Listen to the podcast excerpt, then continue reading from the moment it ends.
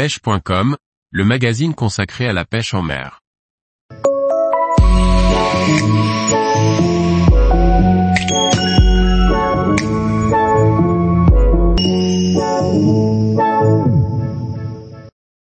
Pêche du bar à gratter, au ras des roches avec des leurres planants. Par Guillaume Fourier.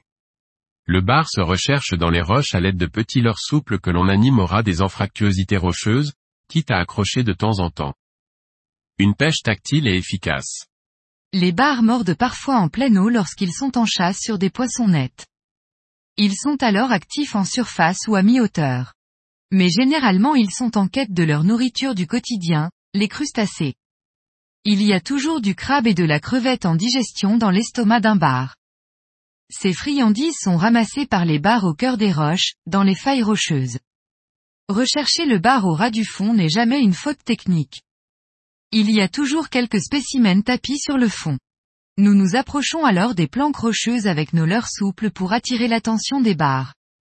Les leurres grattent régulièrement les roches, d'où la dénomination de la technique, pêche à gratter. Pour toucher les roches, c'est facile. Il suffit d'utiliser une grosse tête plombée qui tombera bien vite sur le fond. Erreur. Comme pour les ingrédients d'une recette de cuisine, le poids de la tête plombée est important et doit être choisi avec minutie.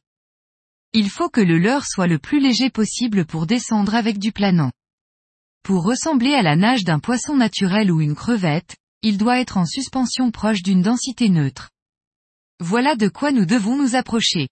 Pour que le leurre descende tout de même mais avec du planant, partez d'une tête d'un poids de 1 g par mètre de profondeur pour un slug ou un EEL, lançon, et 1,5 g par mètre pour un shad dont la queue vibrante ralentit la descente et diminue le ressenti.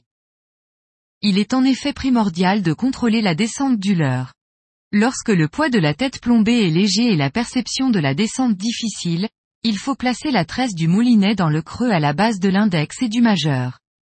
Cette zone sensible permet de laisser la tresse filer sans ralentir le leurre, mais tout en gardant une petite tension dans la ligne. Cette tension permet d'être alerté dès que le fil s'arrête et ne chatouille plus la base des doigts. La descente s'arrête lorsque le leurre arrive au fond ou lorsqu'un bar attaque. Le bar ne croque pas sa proie, il l'aspire et la gobe.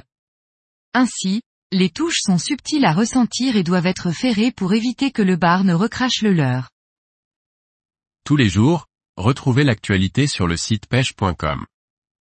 Et n'oubliez pas de laisser 5 étoiles sur votre plateforme de podcast.